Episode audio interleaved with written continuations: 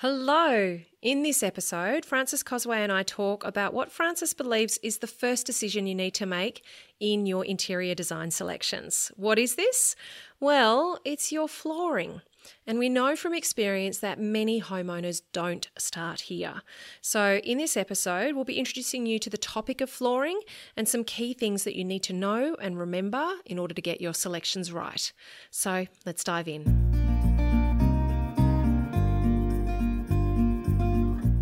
Welcome to Get It Right with the Undercover Architect. This is the podcast all about designing, building, or renovating your home. I'm your host, Amelia Lee. Think of me as your secret ally. I am on a mission to help you create a home that makes your life better, whoever you're working with, and whatever your dreams, your location, or your budget. Together, we'll uncover the nitty gritty of how to get it right and how to create a home that works, feels great, and that you feel great in. So join me now. Now, before we dive into the interview, if you're listening because you want to get it right in your home's interior design, well, let me take a moment to tell you about the online program, Interior Design 101.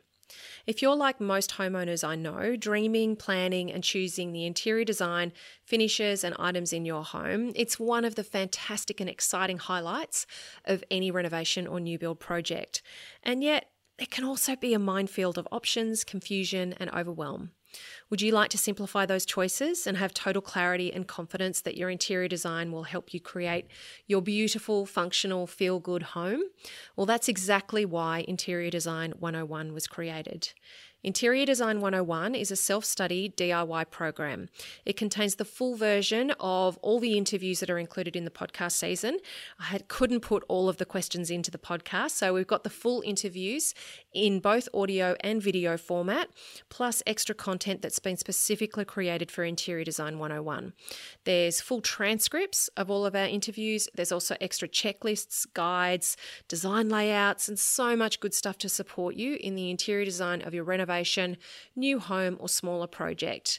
This program has been designed to help you gain clarity and confidence in all those selections and decisions that you need to make for the finishes, fixtures, colours, materials, and items that you'll be living with every day.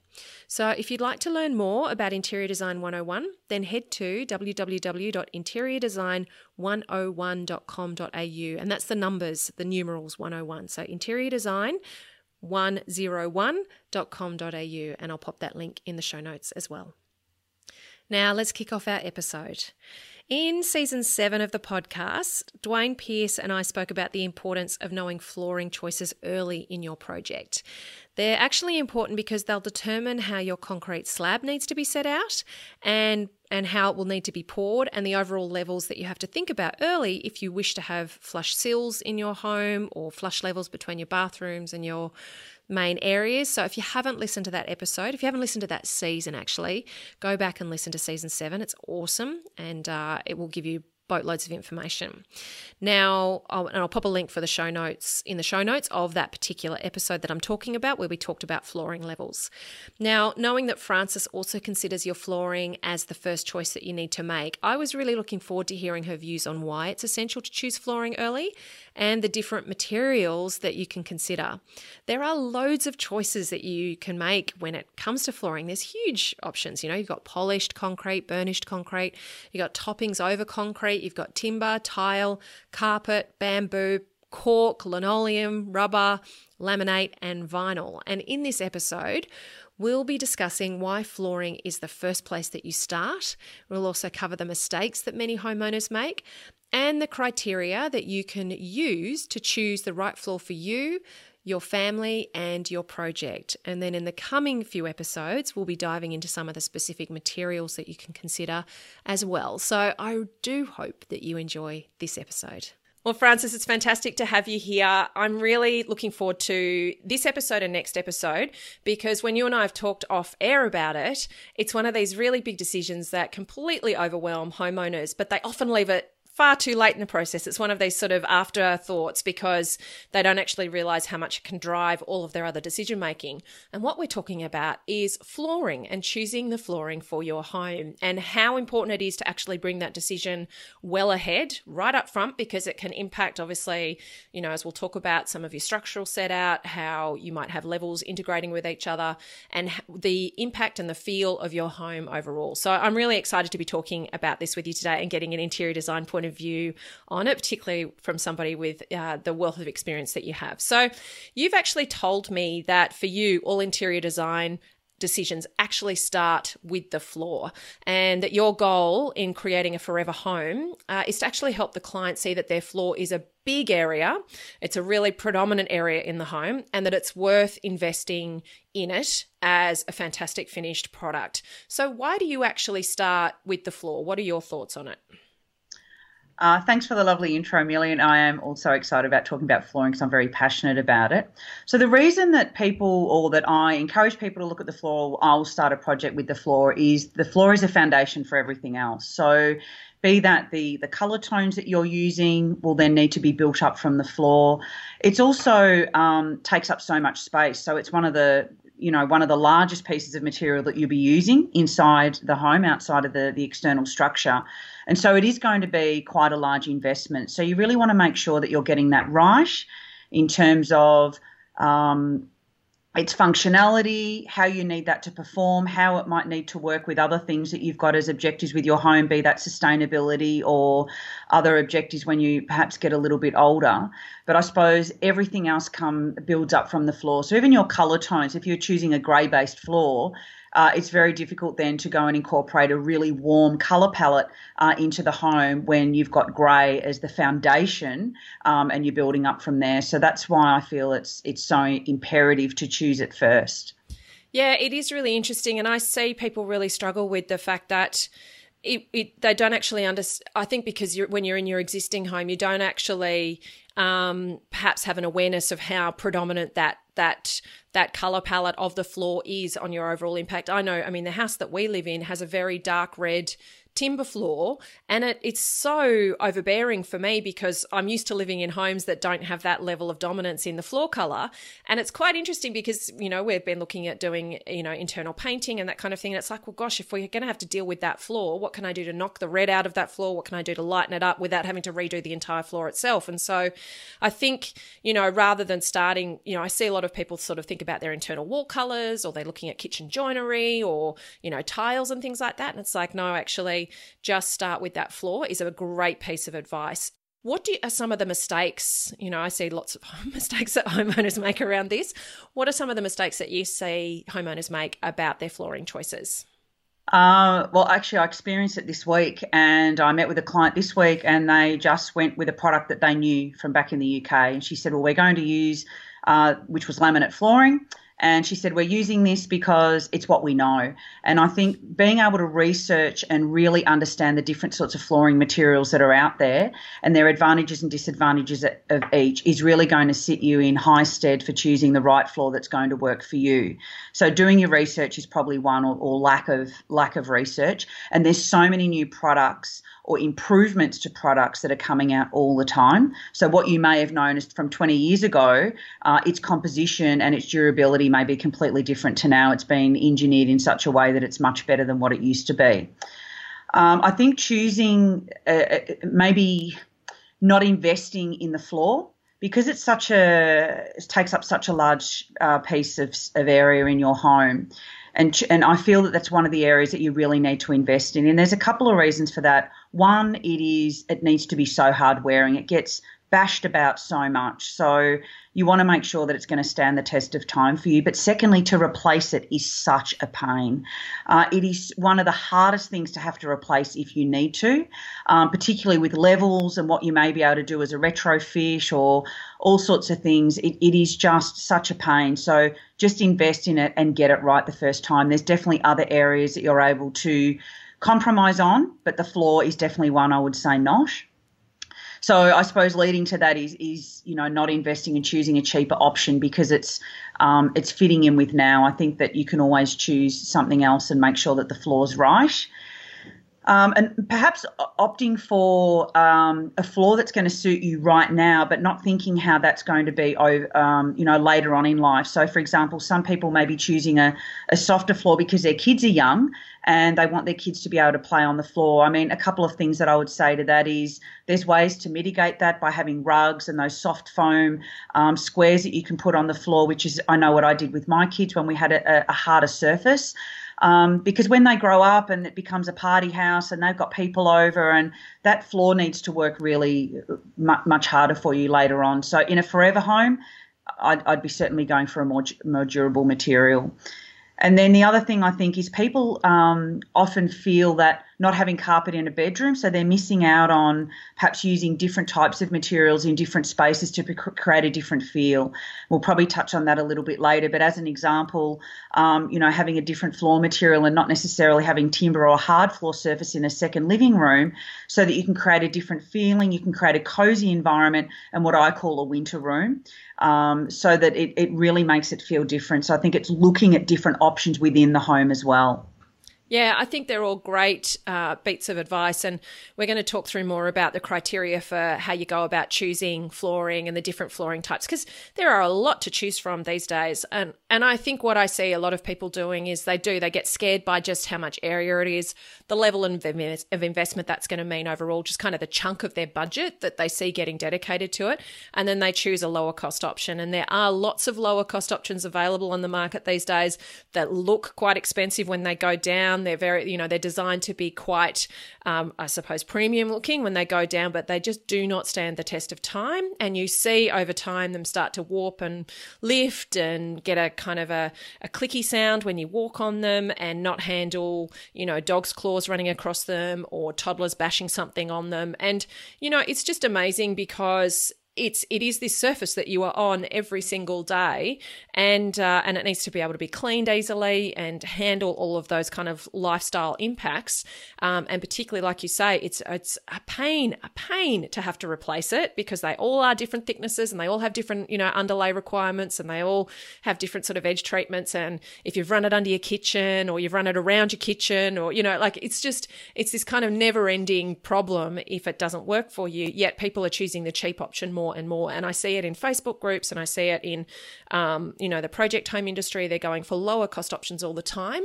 And I hate to think what those homes are going to look like in 5, 10, 15 years' time as those um, floors just don't stand up. And so I think that, you know, I often say that when you pay for the cheap product now, what you do is you're actually signing up to pay more for it down the track.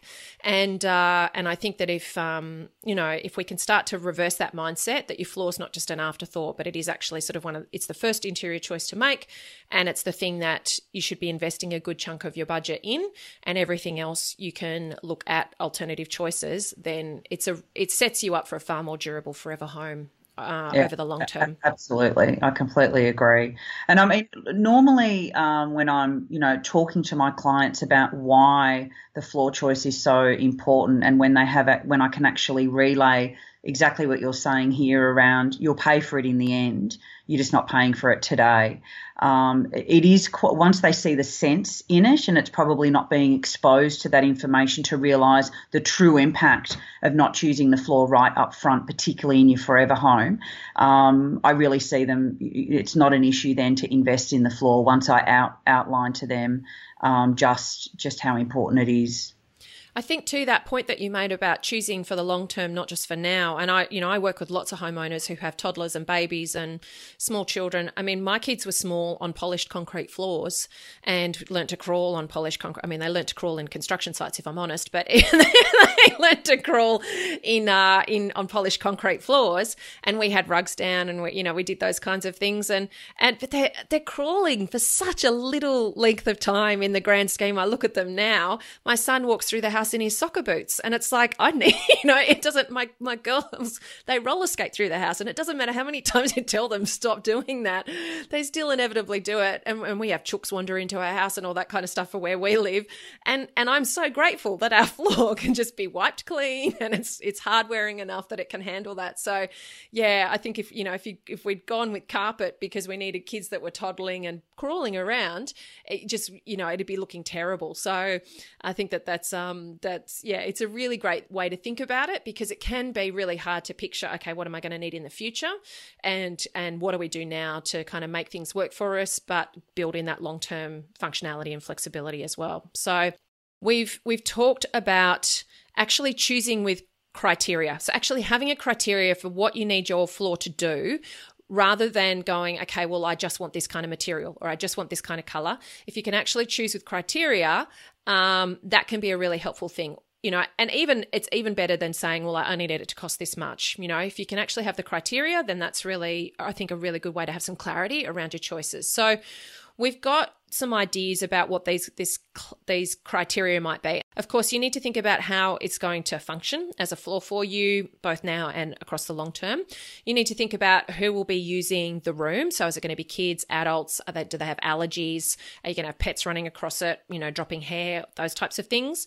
The overall thickness is a really important criteria, particularly if you're going into an existing home, but also important when you're building new because it informs a lot of other things that you need to know about your build. Uh, the durability is another criteria. Of course, cleaning. You know, you want something that's going to be easy to clean and uh, be able to be cleaned well. Your maintenance. So that's thinking about long term. Is there something you're going to have to do to spruce it up, to repair it, those types of things, replace components of it? You, of course, want to think about the environmental performance for toxicity. This is something that's becoming more and more relevant for people, thinking about, uh, you know, volatile organic compounds. Uh, if they do have sensitivities to particular chemicals and those types of things, how is that? And, and also just a, a preference to choose things that are more sustainable. Uh, of course, thermal mass is another thing. If you're doing a house that is designed uh, in a passive solar way and you're really seeking to get the home to absorb, you know, and maintain your thermal comfort, um, you might be choosing a flooring that's going to completely undo all of the good work you've been doing in designing for orientation and trying to get the sunlight in in winter and keep the sunlight out. Sound and acoustics is a big one. People put in floors and don't realize then how noisy it makes their home. And so that's really important. And then, of course, preferences for colors and textures. And uh, so that's a list of criteria that is a really good sort of useful thing to work through. Frances, if, if you're thinking about how it needs to function, what do you sort of recommend people think about when they're thinking about that as a criteria? Well, I suppose it is things, some of the things that you've already said around are their pets, particularly um, if you've got a cat that's going to be clawing its nails into, you know, loop pile carpets, for example. Um, you know, is it going to be a house for entertaining? Are you going to have a house that has um, no shoes in, in the house? Um, so are you going to have big parties there? Um, they're going to be a lot of okay. You've got small children, but then obviously they're going to grow up. So there's lots of things to consider um, about how much traffic is going to be going through that house and what type of traffic. Because obviously it'll be a little bit uh, different if you're a no shoe household versus someone that's like what you've just said. You've got footy boots and roller skates and all that sort of stuff. Uh, your floor is going to need to be completely different um, than than if it was someone that was having a no shoe policy.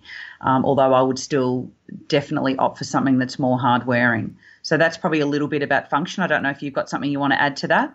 No, I think that's pretty pretty right. And I think the thing is just thinking about how hard wearing do you actually need it to be. You know, if you've got a husband who, um, you know, I've had uh, homeowners whose husband has been a tradesperson, and so um, they will operate differently in their family in terms of the kinds of gear that they're bringing into the house, what they're popping on the floor, those kinds of things, and um, and compared to you know more sort of um, I suppose different types of families and the way that they operate. So, and it, it is that thing: are you are you big entertainers? Are you more you know home? You're the kind of quiet homeowner who doesn't really have a lot of people around, and how it needs to really serve you in your overall life because you are going to have your feet um, and belongings on it you know, for a long, long time. So now that sort of links to who will be using it. But one of the things we've obviously been thinking about and talking a little bit about is this idea around environmental sustainability and toxicity. So how do you sort of talk to homeowners about, you know, whether they've got family members with allergies and how that might impact their flooring choice? Uh, well, certainly, if it's around the sustainability and the allergy thing, it's going for for natural products, it, probably in the first instance. So, in that regard, the first thing that comes to my mind is, a, you know, a natural uh, fibre for a carpet, i.e., a wool. Uh, because much to people's um, misconceptions about it, it is actually a hypoallergenic product rather than creating allergies. So that would be perfect for someone that does have an allergy.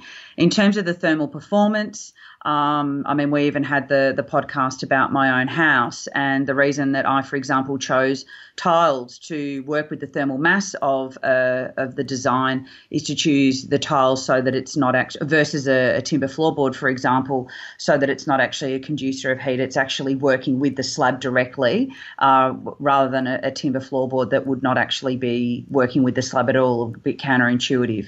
Um, so they're the sorts of things that you could look at when you're when you're choosing the floor.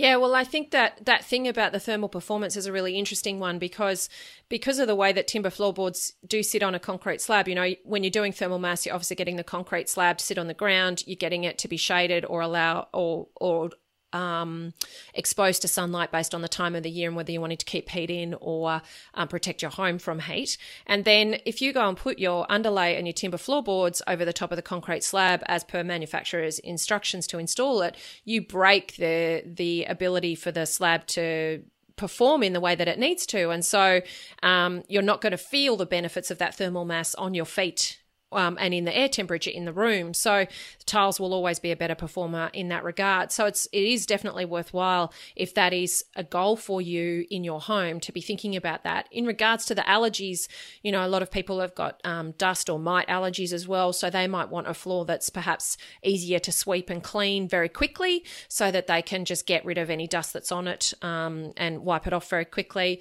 And there's lots of resources around. You know, the Asthma Council's got resources around choosing flooring that is better for for lower allergies and I've also shared a lot of podcasts about that.